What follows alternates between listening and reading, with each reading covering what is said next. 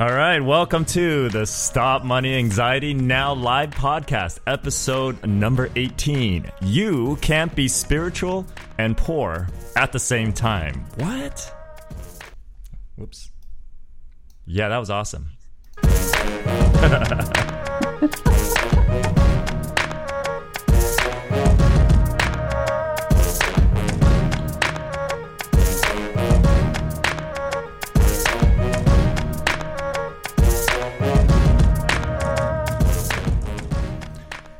Yes, happy 4th of July, Independence Day. How's that for an ungrounded beginning? Welcome back to another live broadcast of the Stop Money Anxiety Now podcast.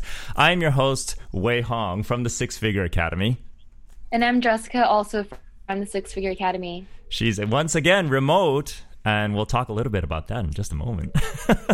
So this is the podcast where we give you the real-world tips, strategies, and interview with some amazing entrepreneurs on how to eliminate the destructive money habits and anxiety so that you can create a prosperous and an abundant lifestyle and business free of financial stress and worry. As the train of truth drives by, you are joining us live today. Make sure you get on Spreaker.com or download the Spreaker app on your phone or your iPad or your mobile device and search for the Stop Money Anxiety Now show so that you can join us in the chat room to ask questions and interact with us and our guests. You can literally interact with us live by just putting your chat questions in the chat window. I know it's a 4th of July, so you have no excuse to say, oh, I'm working, so you better be interacting with us today.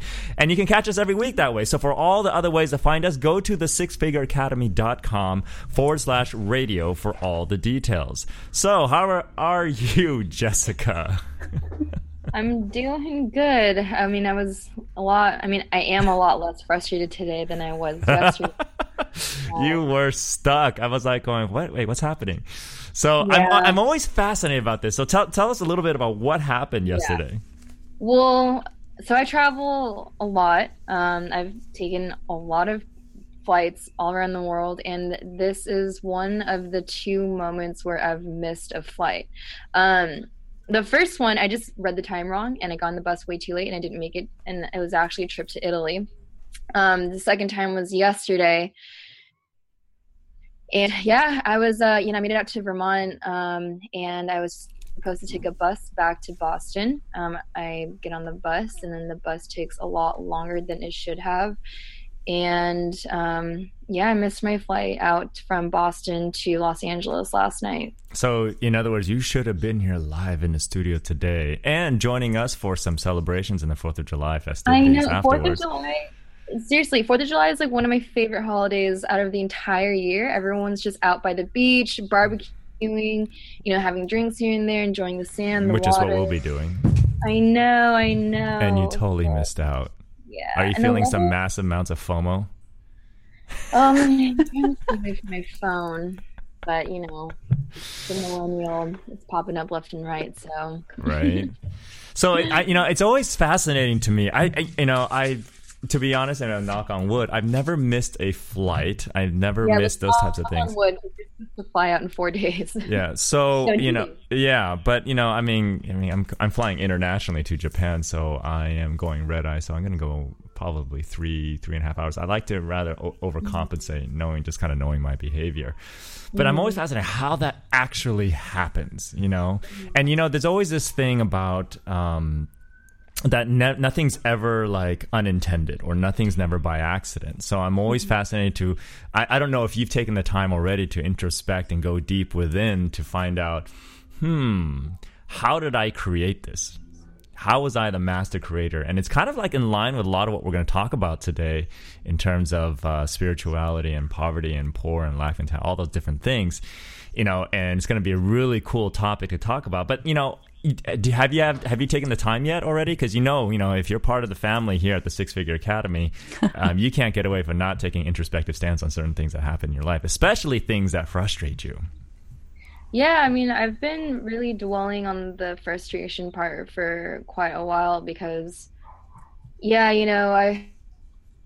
talking to Greyhound and having missed my flight because the bus, it was not. I was just really, really, really frustrated, and they kept bouncing me between the station and then the customer service, and one person was telling me one thing and the other person was telling me the other, and then at the same time I was talking to JetBlue about getting another flight, and because today is the 4th of July, you know, it's just like all these things, and I was just getting so frustrated. And yeah, I was just dealing with my frustration, you know, just kind of sitting in what I was feeling, but also trying to figure out, you know, like, okay, well, what can I do with this? It's like, what did I do to create this, right? What did I do to create this? Because here's the thing, every circumstance in our life we've created, we've had a part of. There's nothing that other, unless you want to take a victim stance in life, and then that, then you don't have to do any of that work. But one of the things that we learned from our mutual teachers with our guests today was that, you know, the deeper work. In fact, I think our guest is the one that asked this question most recently. It says, what is the deeper work? What is the work that up level beyond? And our teacher said that taking 100% responsibility for every circumstance and every happenstance in your life. So it's really fascinating. So I'm wondering if you've gone there yet in your journey on, you know, taking a look at what learnings are we going to glean from this experience? Yeah, I mean, I definitely take every experience that doesn't go my way in stride. You know, I always, you know, with, I feel like victim mentality, it's, you know, oh, like, whoa, me, why did this happen to me? And, you know, I usually try to go on the side of, okay, well, what can I learn from this? What can I learn? Yeah, so I mean, definitely in that space, I haven't processed it all yet, but it's definitely, you know, being able to take responsibility for what happens in your life. Right. And it's interesting because since it's such a, you know, it's such an in-your-face set of circumstances. It's not like something that you just kind of go, whatever, you know, it's not like a breath in the wind. I mean, I had this, you know, the show that I could have been there live for, but then I also had an event that I was supposed to work tonight in LA. I also have an event tomorrow that I was supposed to work in LA. I just had to, you know, this is really, really juicy, because one of the things that you can probably do then is kind of look at, okay, if I did make it to all these things, what would that mean? What would I have led to? And not only that, I mean, 4th of July, if you say it's one of your favorite holidays, I mean, that's part of you and your internal being. And then not being able to do that, almost in a way, depriving yourself of that joy. Wow. You know, I mean, I cannot wait until, you know, something, whatever comes from that. You know, it'd be really interesting to see what shows up when you finally take the time to do that. So what a great week for you then. I mean, the potentiality of what you can glean from all that's happened.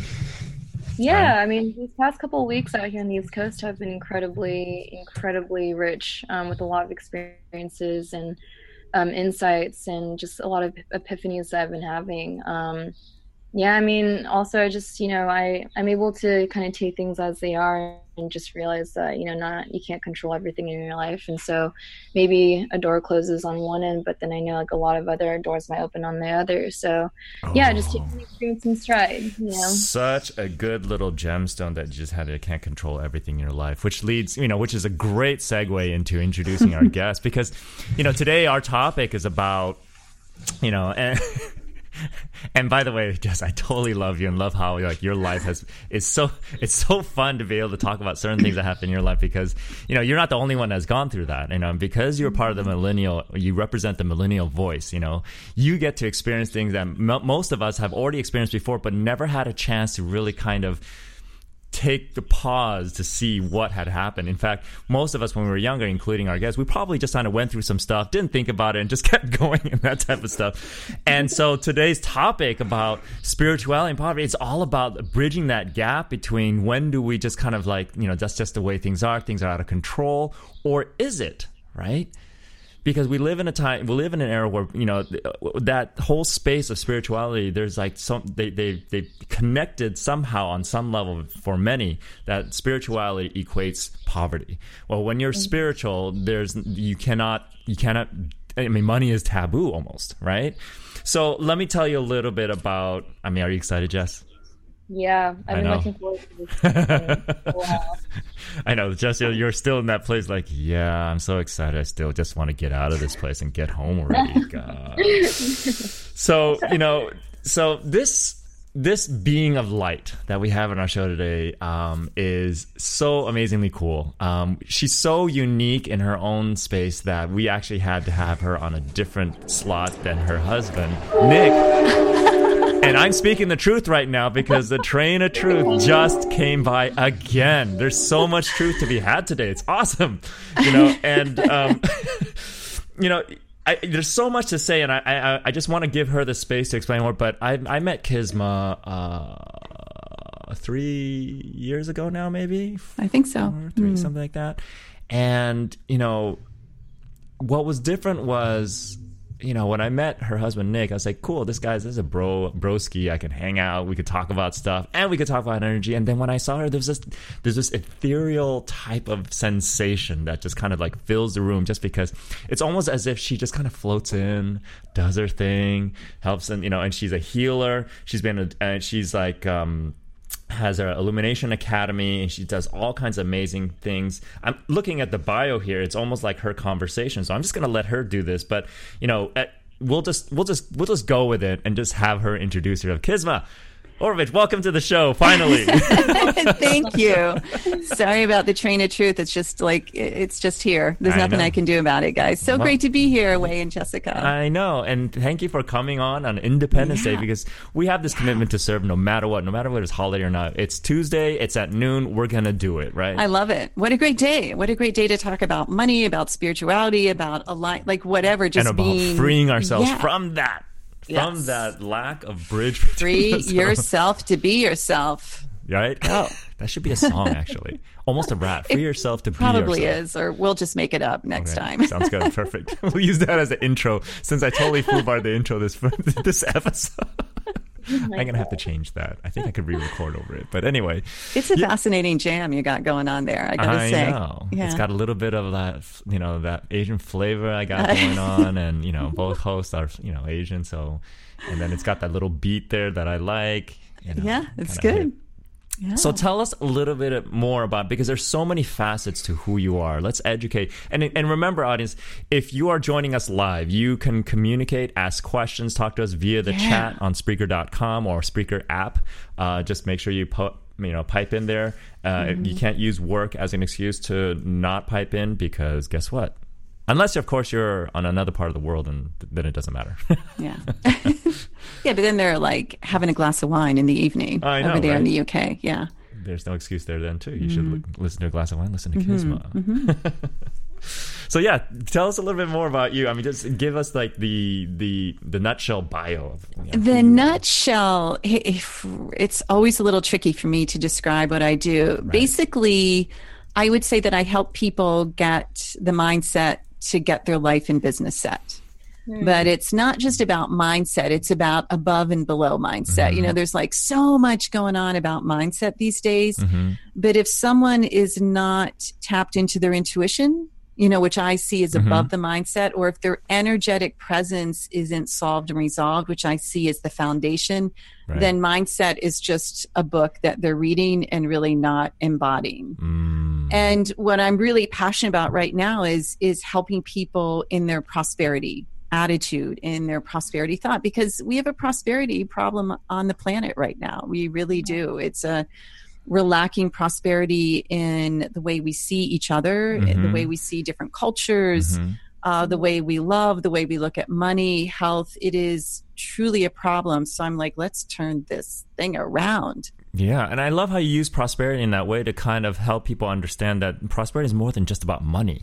Totally. It's the wheel of life, really. You know, if someone is making a lot of money, but their energetics are not resolved or something else is going on, you know, you have no idea what's going on back home, right? You don't know what's going on in their health. So prosperity, I just see as like this beautiful wheel, and all the spokes are evenly balanced and healthy, and it's spinning back and forth like a little chakra wheel, and really resonating positivity and happiness. Yeah. Wow. Ooh, such a juicy topic, and this is why I was so excited about having you on, because we can, you know, really kind of, I mean, I don't know how many rabbit holes we can go through today if we have time for, but let's start with your money story, because, you know, every time we have guests on here, we want to make sure that our audience can can hear what unique money story that you grew up with and help shape, you know, your prosperity and your abundance, your success today? Yeah, that's a great question. I know I was not really fair to Jessica and Wei. They sent this questionnaire, what's your money story? And I'm all about no story. And I'm like, what does that mean? Because I'm like, empty the glass, every day's new. But when we chatted before, it made total sense. And the piece that to me was so relevant is my parents used to argue about who grew up more poor. Like, it was kind of a funny thing. Yeah. Both of their families came to the competition type of thing. It was a competition. Like, were you poor or was I poor? It was hilarious. So, you know, my grandparents came over from the then Yugoslavia, and I think my dad won out. You know, he started working when he was 8 years old, delivering. Does anybody know knee-high pop, great pop? He, as a boy, would go up and down what was called Coal Hill and delivered pop. So he started working when he was 8, and he never stopped until he passed, which actually today is the 9th anniversary. So I just want to give him a shout out because he worked until he was 81 years old. And that was like this ethic. My mom, I felt like, never really shook off the Great Depression, you know, like her parents grew up in that. Mm-hmm. And it was this, I felt like it was kind of a constant, I'm not worthy of the money. Mm. And my dad would like just freaking manifest it. And he never held the attitude that there wasn't enough. There was always more than enough. Mm-hmm. So I remember like this duality of parents who deeply loved one another and raised four kids in an amazing way, but they had different money stories. And I think that's kind of unusual for my generation anyways. And did you yourself grow up poor then, or because your dad manifested everything that... I would say we were not poor at all because, and just to, you know, my definition of poor is wanting something more than you don't have. Oh. So poor is defined as wanting something more than what you have, and having such an attachment to needing that for your happiness. That to me is being poor. I think that's a big piece right there. Right? Poor and rich are like attitudes. So my dad was, you know, he started driving a truck for Texaco gasoline. And then he ended up buying the company. It was like back in the day when the board of directors was like, he's a good dude, let's lend him the money. And he just built this amazing company. Wow. So he always provided. We were never extravagant. Okay. He did invest in a beautiful home, which was important to him. Mm-hmm. So I would say that I never lacked, but it wasn't...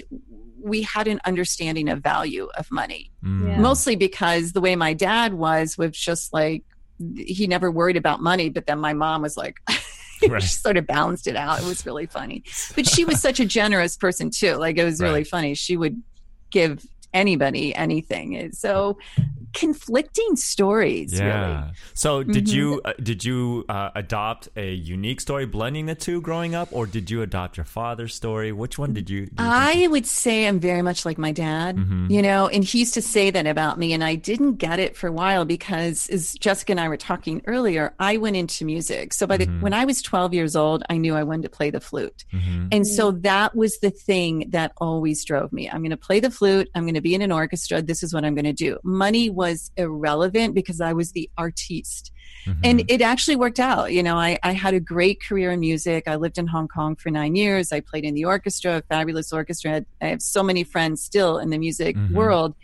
And so my relentless focus was about performance. And I always managed to have money. You know, the job in Hong Kong paid well. I always did extra gigs, traveled the world, was on stages. I would say it wasn't until I came back and I moved back to the States, 2006, opened a yoga studio. And that's when I was like, ooh, brick and mortar, rent, payroll. And my dad was the one, he was still alive. And I remember I opened the studio, and every morning I'd get on the phone with him and just like check in. He was really my mentor. And he didn't live very long past, you know, I opened in March, he passed in July. Right. But I remember my first month I called him. I was like, Dad, I met every single bill. I paid payroll. Like, I was never in the red. Nice. Wow. Go figure, right? For a new business. And I just held this belief, is like, I'm going to freaking do this. Right. This is how it's going to go. It was an innate decision. And I had many people say to me, you're going to open a yoga studio in Grosse Pointe on East Side, never going to work. And I was like, watch me. Right. So I think that there's this drive, you know, like when we have that focus and that single pointed focus, this is what I'm going to do. It's not about the money. It's about the ideal. And when the ideal is met, or when one is on the path towards the ideal, the money, the prosperity is going to come. It's right. When we get all convoluted in our own mental and emotional thoughts and feelings, I think that we disturb our prosperity. Yeah. Well, I mean, they say there are studies that show that people who focus simply on trying to make it and be rich or make money and stuff like that, they actually don't make it. And most people who become rich, they become rich by accident because they're so focused on their, what you're saying, your ideal and everything. You have to have an ideal. Right. Now, it's what essential. Does that mean specifically, ideal? You know, this is something I learned from my teacher, Swami Parthasarathi in India, which I'm so excited to be going back there in about 10 days. But nice. I remember a lecture, and he wrote a book called Governing Business and Relationships. It's phenomenal. And he said, business is about profit and loss. Mm-hmm. When you know that, you're good. Mm-hmm. And then he said, have an ideal and toss up this ideal and then let it go. But take every required action towards it. And what that means, and I use this in the way that I manifest with my students and clients, is when you have this purpose, when you have an ideal that is higher and bigger than you, that serves not just your bank account, but serves your people, humanity, and you're willing to just take the next required action, it doesn't matter if you get exactly that ideal or not, you're going to be in what I call the divine success track, right? And so it's like an elevation of the frequency of a human. Whereas if you're just like, oh, I'm just going to make this amount, I'm just going to make this amount. Well, what's the big deal? You're going to make that and want more. Whereas you could make money, but then be serving in a bigger way. Interesting. So do you think that your dad, I mean, you know, the differences between these money stories with having both individuals growing up, you know, in a poor mentality or poor environment, would you say that, you know, your dad was able to have this ideal and while your mom was not? You know, that's a great question, Jessica. I never actually thought of it that way. I would say they both had the ideal, as many humans from that generation, to allow their children and to guide their children to have a better life than they had.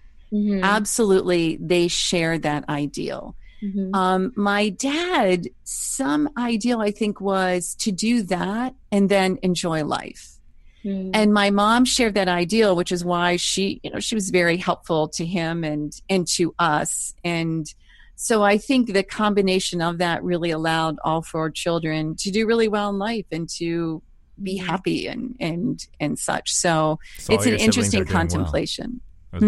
All your siblings are doing well as well. Yeah, they're awesome humans. Yeah, awesome humans. So that was a big jump from playing flute, traveling around the world to yoga. Yeah. So, I mean, for many out there, because, you know, keeping our audience in mind, I mean, they're entrepreneurs or thinking about becoming entrepreneurs, you know, and making that big leap, right? Going from you're working for somebody or some entity, and then all of a sudden you say, I'm going to do this on my own. How did you decide to make that transition? What was that link between, I think I just stretched a lot, and I like the stretching thing that I do before playing the flute. I think I'll teach this. Yeah, I remember sitting in orchestra rehearsal once and going through my head, okay, how can I get that headstand? And I was like, what are you doing? Like, are you playing a Beethoven symphony and you're thinking about these yoga poses? But it wasn't, I know. But what I came to find, I mean, the physical practice is really lovely, but it's not so interesting to me anymore. I still do it daily for health, but what was behind that, and this is something to share with Jessica on her little ordeal out there in Boston, it was what was going to transpire after that. So yes, I loved the physical practice. It got me very grounded. It helped me be very poised on stage, but it was the philosophy. It was these teachings that I became exposed to that really lit me up, where I was like, wait a minute, there's something else. And I knew this, like I loved music, but I was like, okay, is this all there is? Because I don't know, like if I could play the flute the rest of my life, okay, but then what? I was always wondering what happens after we're here on this planet. Right. And so that yoga studio in Hong Kong that I started to go to with my friend Madoka, And I was totally freaked out. Like when I started doing the physical yoga, because there I am in Asia and everyone's so bendy and elegant. And I used to run and swim. And when I first tried to get into a cross-legged position, I remember this Indian teacher was like, what is wrong with you? Like my knees were pointing to the ceiling, not the way it's supposed to happen. Oh, yeah. But you know, I kept going. It was the ancient teachings. Uh-huh. And I think that's how I ended up here. So my point with this is we often as humans label things good or bad at the start. Uh-huh. You never know what's down the road. You just don't know. Like Jessica, you don't know why you missed those flights. Like, yeah, you played a role in that, but what's down the road? Who's that person that you might run into on your way back? Like there's a whole series of events that are going to occur and very likely in ways we never thought possible. Yeah, so I'm a big one for like, all right, this is interesting, but not good, bad, right, or wrong. Yeah. It's funny that you bring that up because, you know, sometimes I like to take that position. And then there are other times where, you know, I try to remind myself to be, you know, like be a humble human being. And maybe it's not even for my benefit. You know, maybe this happened for someone else's life where. Exactly. You know, so it's, it's like it's just taking it in stride and being able to surrender. Totally. The balance. But yeah, thank you for sharing that. Yeah, totally. Yeah. So it sounds like almost as if like, you know, opening the yoga studio was like a physical stake in the ground, say, this is my new path. This is what I'm going to do right now because I'm listening to what part of that decision, you know, when I moved back to the States, Zoe, my daughter, was 11. Mm-hmm. And I thought, well, I could start auditioning in orchestras, but what is that going to do to her life? Like I'm going to be flying here and auditioning, not knowing. I really wanted to put my feet on the ground for a few years while she was finishing middle school and high school. I had a dear friend, Sharon in Grosse Pointe. She's in the Detroit Symphony. And then yoga just seemed like, well, this would be so cool. Like, let's just do it. I had someone that helped me get some money into it and we opened and just, it was just phenomenal. It was really great. And at what point did you then transition out of that? And what was the impetus of doing that? Because, you know, another thing is that entrepreneurs, especially serial entrepreneurs, will go from one and every time you make a switch, and I know I experience this, I don't know if you have, like you get feedback from the world around you. It's like, what are you doing? What's going on? Oh, you know, tell me about it. Well, I remember when I opened the studio, I had my musician friends calling me saying, what are you doing? Right. You don't know a thing about business. And I said, dude, if I can win an audition and get into a symphony orchestra, I know I can run a business. And sure enough, because it's one of the most competitive environments out there. Right. And then when we built the yoga studio, what was really shocking to me is that people would come up to me at the studio and start sharing things, which I did not expect. I thought we were all going to be lifting a leg in the air and stepping it forward and like listening to good music. And then all of a sudden I realized there were these souls coming into the studio that wanted some sort of transformation. Right. And Swami Parthasarathi came, he did a talk, one of his major disciples, Gautam Jain, I brought him in every quarter and spoke. And I realized, okay, there's something else. And so Nick and I, which I have to share for if I have family listening, he's actually not my husband. I call my spousal equivalent. I don't want anybody to think we ran off and got married without them. Spousal equivalent. Now I know. Spousal equivalent. Sometimes you just say, oh yeah, like my husband, but I don't like, they're like, when did you have that wedding? So that all right, like apologies for that. So disclaimer. I kind of pulled that one off on my first It didn't go well.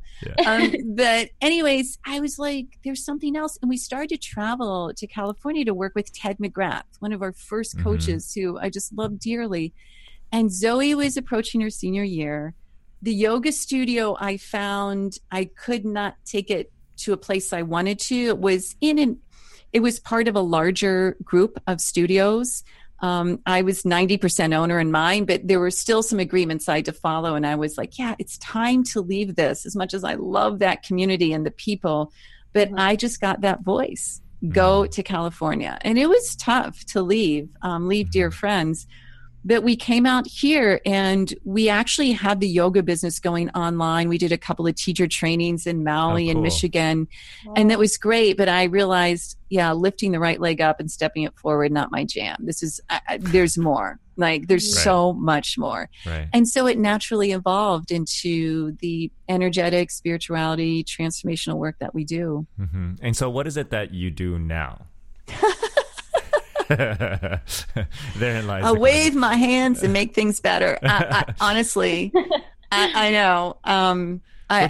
Which is stuff that has been around since like the beginning of man, basically. That's, you know, you and I both share this, and there are energetic tools which been so blessed to learn from Siobhan.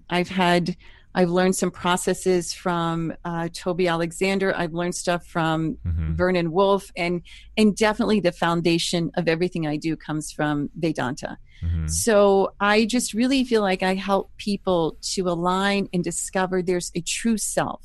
Mm-hmm. And that when they can clear the lens out of which they look right now, that it like eliminate that conditioned personality of negative beliefs or whatever is not allowing their real sparkle and shine. When they get rid of that, it's like they have self-mastery. And when you master yourself, you master the world. You can handle, right, that flight that gets canceled, or you can, all right, so I missed my flight, next. Yeah. There's no need to freak out. It's just like this, I call it the neutral enlightenment state. Yeah. Just master yourself, neutral. And if you master yourself, you can master the world. Totally. Love that. You know, I it's a similar thing that, you know, I mean, it wasn't said so eloquently when I was younger in my 20s when I was teaching sales. And we used to have a thing where, you know, how do you overcome no? You don't. You go SWN. Okay, now I'll censor it for the sake of, because I did submit this to podcast iTunes saying there's no explicit language in there. But shoot, who's next? Or shoot, what's that? SWN, right? Yeah. And it's one of those things where, because we would have salespeople so caught up on the negativity or being shut down, so to speak, and not realizing it's just not a fit for everybody. So as soon, you know, if you go through what you're supposed to do and make sure all value is being offered and still doesn't sit home with them, fine. SWN, moving on.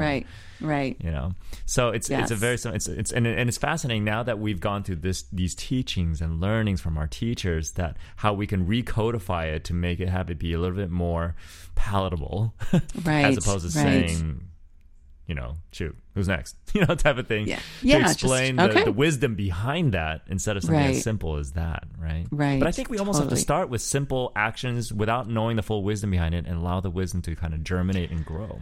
Well, action's the insignia of life. I mean, this is part of the issue of the spirituality and the poverty thing. You know, I just had a story told to me from one of our dear friends who runs a Vedanta class, and he said, you know, at the academy, somebody said to Swami Parthasarathi, he started to ask a question. He said, "Sir, so what if there was this self-realized soul sitting in a cave on a mountain?" And Swami Ji stopped him and said, "That would never happen. If someone's self-realized, they're not hiding in a cave, they're out in the world serving." And so when someone is spiritual, they have a sustainable amount of energy. They have objectivity. They are in dynamic action with a peace in their mind. You know, we can all go to the beach and meditate and feel really good, but it's what happens 2 hours later when you're back in the world. Right. So it's really about, how do you navigate and maneuver and handle the world with little or no stress? That to me is spirituality. Right. And this is what I tell people all the time who struggle with that dichotomy, is that, do I make money or do I be spiritual? It's like, why does it have to be a split? I mean, if you look at the most spiritual beings currently on our planet, let's say, for example, someone easy like Dalai Lama, right? He's mastered money. He's mastered his ability to be able to not ever have to worry about what he needs to ever buy, because most of the time we suffer around money because we think we need it to take care of things that we need. Otherwise, we will somehow, down the rabbit path in our mind, will die, right? Yes. And he is about one of the most as spiritual as you can potentially get in our current lifetime, you know, and he walks around and does all these things and stuff like that, and he serves and he serves and he serves, and he is never without. Right. It's holy. And I think that is, you know, that's the lesson when it comes to spirituality. Rich, poor is an attitude. And if somebody is a multimillionaire, but they feel like they don't have enough, they're running a lack energy inside of them, which is not spiritual, because spirituality, you know, aside from any religion, it is like really being aligned with this beautiful energy of the universe, which the universe never says, I don't think I can afford that, or the universe is never just enough. Mm-hmm. It just is all encompassing. Now, I'm not saying go and buy everything you want. That is a lack of wisdom. Right. So when we bring in wisdom with our financial decisions, we just know, like, okay, I'm going to do this. I'm not going to do that. Cool. Right. It's the understanding that you're complete, right? You are complete as you are. And when you can elevate into that prosperous mindset or thought, mm-hmm. one will be shocked, really, how much their field changes and what they end up attracting into it. Right. And I think I almost, I may crucify myself with this question I'm about to ask you right now, but I don't care. Okay. Because I know what I'm here to do. So whatever. Cool. Go for it. Would it be possible to say that if you are struggling with money, if you are caught up with the struggles around money, as we see all the time, mm-hmm. Would that also be an indicator that you are not as spiritual as you say or think you are? Ooh, it's such a great and important question. So let me start off by saying, like, it's not up to me to determine how spiritual other people are, obviously.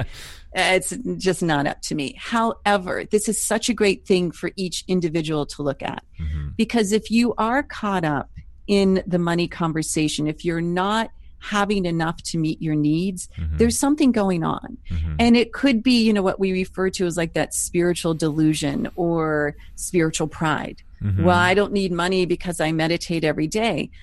If you think you don't need money and your needs are met, awesome. But if you're struggling to balance your checkbook or pay the rent or the mortgage or whatever, something is off in the alignment of your being. Or not honoring your financial agreements. Exactly. Right. And the thing is, it's different for everybody, right? I mean, I think it was both Socrates and Plato said, to live simply and content is like the richness of nature. Mm. And that simplicity... And to be content is a really vital, because it means the more that your life, to me anyways, is simple, mm-hmm. you have a greater understanding of, whoa, okay, what I have is really here. Mm-hmm. And then you decide what it is you want to manifest, what you want to bring in. Mm-hmm. I see people just always looking for the next external thing to make them happy. And I'm all about buying shoes and boots and cars and whatever, but it's going to be a 2-week run. Right. Okay. Your happiness is going to land for 2 weeks. And then you're going to be like, oh man, I wonder, like, could I get a bag with those shoes? Right. So it's like one desire satiated, another one pops up. It's really that understanding that when you don't want so much, you've got a lot. Right. Yeah. Interesting. Mm-hmm. So, what would you say? Because, this show is called Stop Money Anxiety Now, which is going to change, actually. Is it? What's it going to change to? Oh, that's a secret. Once we get our designs and everything back for our new logo mm-hmm. and everything like that, mm-hmm. it's going to be a little bit more ubiquitous instead of just Stop Money Anxiety. But there are people who are struggling with money anxiety, who are struggling with worries and stress about that. And they're so in the weeds about that, it makes it almost challenging for them to potentially to listen to what we're talking about right here. So what would you say to help them, to those people that are dealing with that now, to navigate out around that? It's so good. It's funny because I was contemplating this name, Stop Money Anxiety, and what came to me is money anxiety is life anxiety. If you have anxiety about money, you have anxiety about life. Mm-hmm. So the beautiful thing about it is, if you're listening to us and going, you guys are like cray cray, what are you talking about? Start to dissect in your relationships, in your words, in your thoughts, where are you bringing it to a lower vibe? Right. I've been working on this prosperity course, and it's funny, I'm really big on the prosperity commands. Mm-hmm. And it seems sort of lofty that if we were to simply state a command, mm-hmm. it would change the way our money is filtering around us. But the fact is, we do the inverse all the time. Right. People focus on the negativity all the time. They focus on what they don't have. And then guess what? They attract more of that. Of what they don't have. Exactly. It's the law of increase works in both directions, mm-hmm. right? So I would say start with, how are you honestly thinking about your money? How are you honestly sharing about your financial situation? If it's negative, do everything you can to change that with a simple list of what you're grateful for. Again, that sounds lofty, but it's truth. Gratitude is a very high functioning emotion.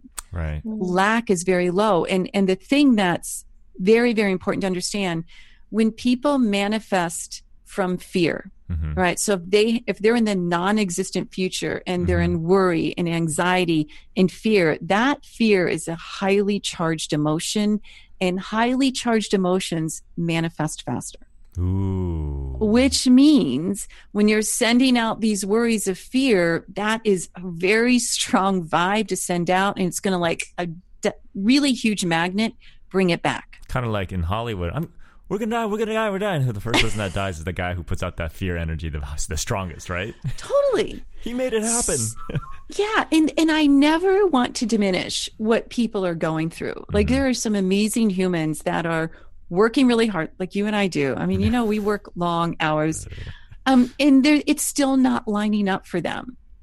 And I hate to use that word still, but just begin with your thoughts and your words and your attitude. It's the starting point, because that's what we can control. Yeah, it's probably the chatter. So it may not be the obvious, loudest voice. It could actually be the whispers in the background. That It's the fever. It's the low-grade fever is just burning. I use that all the time. You use that? I use that phrase all the time. Low-grade fever. It's like a low-grade fever. You don't notice it, and then later on you're like, oh, why do I feel so crappy? See, it's what happens when I go into your mind, Wei, and you're not knowing it. I take things from you. No. Oh my goodness. Is that what it is?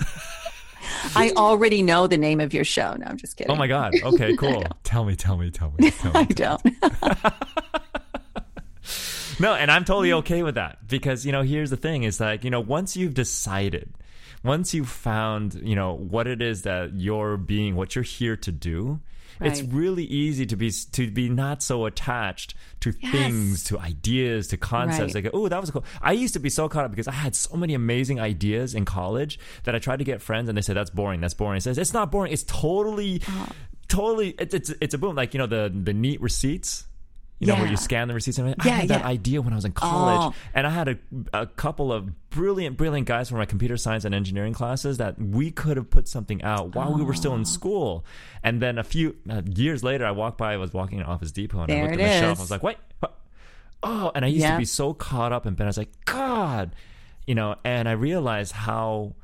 I guess it was like not appreciating, not being grateful for what my part was, because, you know, there's always... You tied that to the universe. Right? Just gave it. The intelligent space. Totally. Yeah. And that's a process that we have our students do too, which is like, if you have an idea that has nothing to do with your niche or nothing to do with what you're doing, it's a great idea anyway. Yeah. The biggest challenge is, how do you let that go? Because most people don't. They try to let me start another business. Let me do this and that. And they get spread so thin, they get nothing done. Jack of all trades, master at none. Right. Instead, what you're saying, like, tie it to the universe and allow someone who has the passion and the drive, the resources and the focus to get it out in the best way possible. Yeah, you know? I love that. It's so important. And this is one thing as well that contributes to money anxiety or life anxiety. Mm-hmm. People are thinking too much. They're thinking too much and they're not thinking. So let me explain. It's like... If they're not using what's called the intellect, which is like just the discernment factor, just the check-in, right? It's like the driver of a Ferrari race car. If you don't have a driver in a Ferrari race car, it's not going to go well. Right. And so they're not thinking that way, or they're so overthinking everything that they open these energetic loops of mental thought, which become exhausting. Yes. And when you think about it, it's like, if there's so many different directions of these open loops, why would anything in one's life kind of line up and be really purposeful? Mm. So this is why thoughts are really important with money. You want to get really clean, really clear, and stay in action. Right. You know, yes, your thoughts are things, but your thoughts are things because as your thinking is leading you to either act or not act accordingly. Right. And a thought is the beginning of a sequence, right? Totally. And that's why that, you know, that book, Think and Grow Rich, that no matter when it was written, is so relevant. Such today. A great book. I know, right? And it's like, so I mean, you could probably associate both spiritual and left brain strategy type thinking around life, living, and manifesting money to aspects of that book. I mean, there's a whole chapter 11, sexual transmutation. Right? It's like, what? Like, where did he download that? I know. And how did he get away with putting that chapter in there back in the, what, was it the 40s or something like that? There must have been, like, secret groups dissecting that chapter. I know, right? Wait, so I have a quick question for you guys, because it's a really big piece coming to the thought process. And I just feel like, you know, what I see with a lot of my peers these days is that time has gotten exponentially more quick than, you know, what we've been used to for the past decade or so. And, you know, with a lot of these distractions from social media and apps and news and how would you guys advise, just, you know, like honing down that thought piece of, you know, really honing in where the thoughts are coming from? Well, the tough love answer is stop it. Like, just stop it. Yeah. Right, that Bob Newhart video. Stop it. Stop it. Distraction is choice. We choose to be distracted. It's really very simple and very not sexy and super annoying answer. But when we go to Facebook or Twitter, whatever, and we do our little thing, and then we choose to stay on and get entangled and do this and do that, it's a choice. Right. And negativity comes from choices that take us into a negative pattern or a negative energy. So when one is super focused and in this state of flow, which is really, you know, allocating your time to something that is challenging, that you're good at, and that is purposeful. Then you're in flow. And yeah, time flies, but you get so much done. Right. And you're so in the energy of it. Right. And again, it's one of those perception things, right? Time can be fast, time can be slow. You can you actually have control of the speed of it. Time is not linear. Yeah. And if it's quantum, right? And if you feel like I think a lot of millennials will probably enjoy this exercise is if you feel like time is getting away from you and you don't have control of time and this and that and blah, blah, blah. Then here's a really simple exercise. You can simply just be really diligent, take a couple days and track every second, every moment, every minute, write every little thing down on paper. Even if you're spending 2 minutes just thinking about stuff, write down all your thoughts. I spent 2 minutes thinking about this and this and this and this and this. I spent 30 minutes scrolling through my Facebook without even hitting a like I liked a few things but I didn't comment. I just read. I mean, maybe I find myself sometimes just scrolling without reading just because. Well, Facebook has it down. I know. I mean, they got something going on there that's right. They've love them and very curious about them. Yeah. But track your time. I mean, I do that. My schedule, I know 15 minutes what I'm doing every day. Right. You know what's a byproduct of that, doing that exercise? If you actually literally break down your 24 hours doing that, you will reveal your value system, aspects of your value system. That's really true to you. Mm-hmm. What's important? I love that. And I learned this from my buddy who was one of my teachers of NLP, Nicholas Rave. Give him a little shout out there. I had a conversation with him because I visited him because he has some sort of a cancer thing. So, and he was talking about, you know, because he's a constant like experimenter. I mean, he's a constant scientist around this and he loves it. And I love talking to him because he always finds out new cool things and approaches. And it totally makes sense because we think if we just do a mental approach exercise on what our values are, we may actually have an inaccurate, idea, because what we actually do spend time on, that's the reality of what's important to us. It's the priority. Our actions, right? Or the actions we're taking are our priorities, totally. So I had to look at, you know, all these hours I spent watching anime and I said, God, there's something really important about this. What value system does that feed when I'm spending 100 hours binging on House of Cards over here. I know, right? I saw you guys posting that. You know, and it's funny because I always talk about this is, you know, I went back and I said, well, let me see how many hours it took for me to actually start my business and get to a point where I'm actually generating consistent revenue. Do you know how many hours I spent? Okay, so I was watching this anime. I spent 350 hours in total. I added it up. Watching this animation because it was like 700 something episodes, and when I finished I was like, that's 350 hours. And then I looked at how long, just for the Six Figure Academy, how many hours of actual work time it took to get to a point where we're actually making money. 100. No, I could have built 3 new businesses and a half. That's pretty impressive. That's pretty impressive. I'm pretty sure I spent way more hours than 100. But that's the thing, though. I thought so too until I broke it down and really looked at when I started focus work and really broke it down like that. The level of efficiency, so which means that we could be even more efficient. Oh, efficiency, really, totally. You know, and it comes from the mental, just that relentless focus. Yeah, yeah. So believe it or not, we're almost done.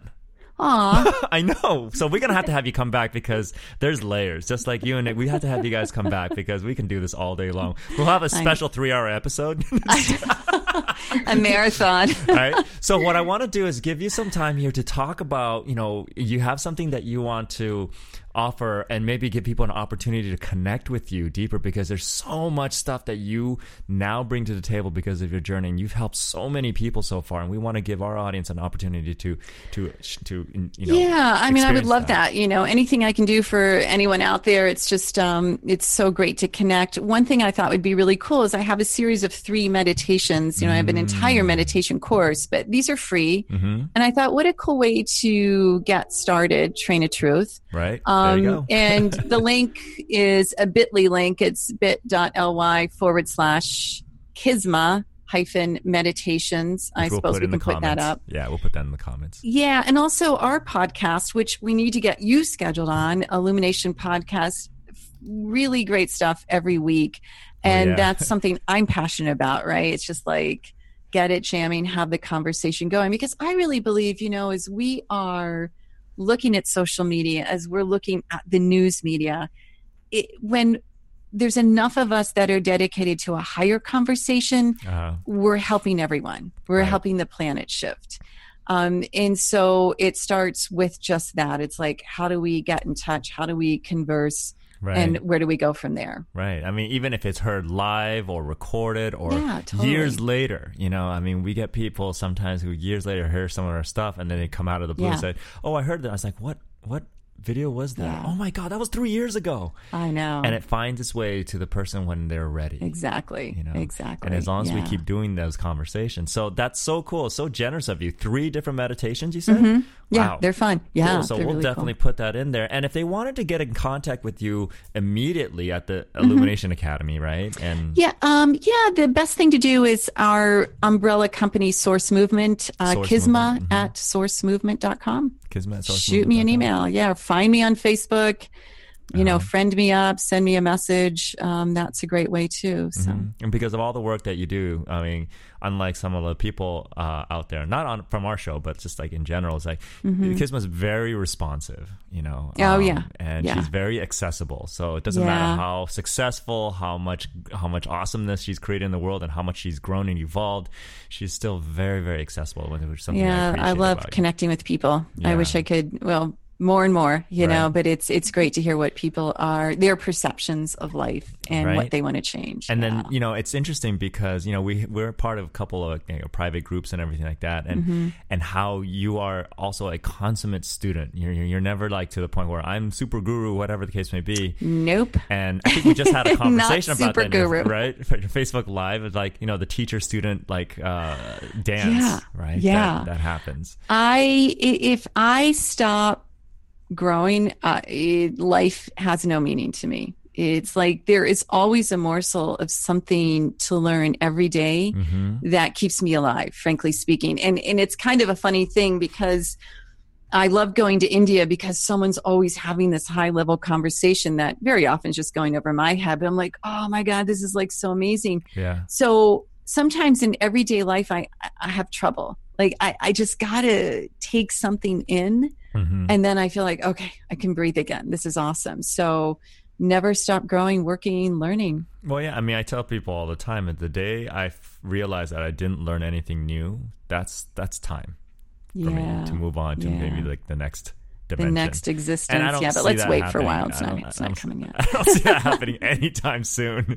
You know, it's so fun being a student and then immediately being able to be given so much, so to speak, the role of a teacher for that moment, you know, when someone shows up and then seeks and you just are basically just naturally be able to step into that role.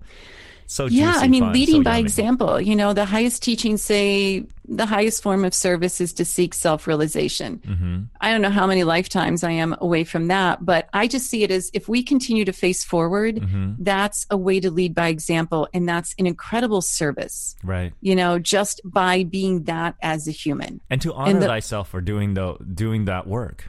Right. Yes. Right. Yes. To own the fact that, yes, I've committed, I've created that, you mm-hmm. know, I mean, one of those things that where I see some, you know, and I sometimes I see in both you and Nick as well. So you guys do learn something amazing and you got that this massive aha moment. And I was like, yeah. Ooh, would it be so cool if they just owned even more of that, because then you would inspire even more people, you know? That's cool. Well, thank you. Right? I like that. I like that a lot. Super cool. And I think that's the difference between people who just meditate on the beach and yes. people who actually do the meditation, but then share their realization and honor right. what they committed to create within themselves first, and then radiate outwards towards the planet. Yeah, it's you. What you radiate, you attract. And yeah. I see it as, I really don't spend a whole lot of time in meditation. I study more, but it's like mm-hmm. live it. Like yeah. get in action. Right. We've got to be in action. Yeah. Really, because meditation doesn't necessarily have to show up and just like, I'm going to go meditate now. It could show up in the, what I like to call in my book that I'm working on. It's called Within the Knuckles of Daily Living. Yes, totally. Right. It's an arrival. Mm-hmm. It's not necessarily a practice. Yeah. Right. We have to. And for some, the practice is necessary. Absolutely. Yes. Or the work gearing up to that. Yeah. Arrival. I'm not there yet. But. I used to love doing meditation binges, and I would go for like I will take entire week and go off the grid and just binge meditate, only waking up to go to the bathroom and eat, and then maybe like, dude. You know, I'll have to show you with you another time some of the things that I've experienced doing that. Oh my god, that's great. That's pretty cool. But, interesting. But yeah, I don't do it too much because it's like it makes it it's a little bit challenging coming back after 2 days. There's a lot of energy that runs, especially the way you meditate. You know, yeah. There's so many different ways, and this word meditation is thrown around, but. Right. You know, we've been taught to bring in some energy that's pretty powerful. And when that happens, it's like, whoa, yeah. One must integrate for sure. For sure. So yeah. I stopped doing full 2 days ones because it's just way too much. Well, maybe we'll all do it together and see what happens. Ooh, that'd be fun. We'll do a whole meditation getaway. So yeah. We'll get our island next and we'll do that there. Awesome. But anyway, great. We're top of the hour. Oh my gosh. I mean, it just went by. Any last little quips and questions, Jessica, before we start to sign off? No, I mean, I can't wait to have her again and go down a different rabbit hole. More rabbit holes, right? Create another matrix. That's great. So awesome. Well, thank you so much. Thank you guys. I wish both of you could have been up here to help celebrate, at our little celebration after this. But if you don't mind sticking around a little bit afterwards, okay. We can talk a little bit more. Okay. All right. Cool. Thanks, guys. Thank you, friends and family over at the Stop Money Anxiety Now Land. That's this week. And join us again next week, Tuesday at noon. I will actually be doing it from Japan. So I will be remote. So look forward to that because I'm pretty sure a lot of cool things will be shared then. Until then, have a great holiday for those of you who are celebrating here. If not, have a great day anyway. All right. Peace.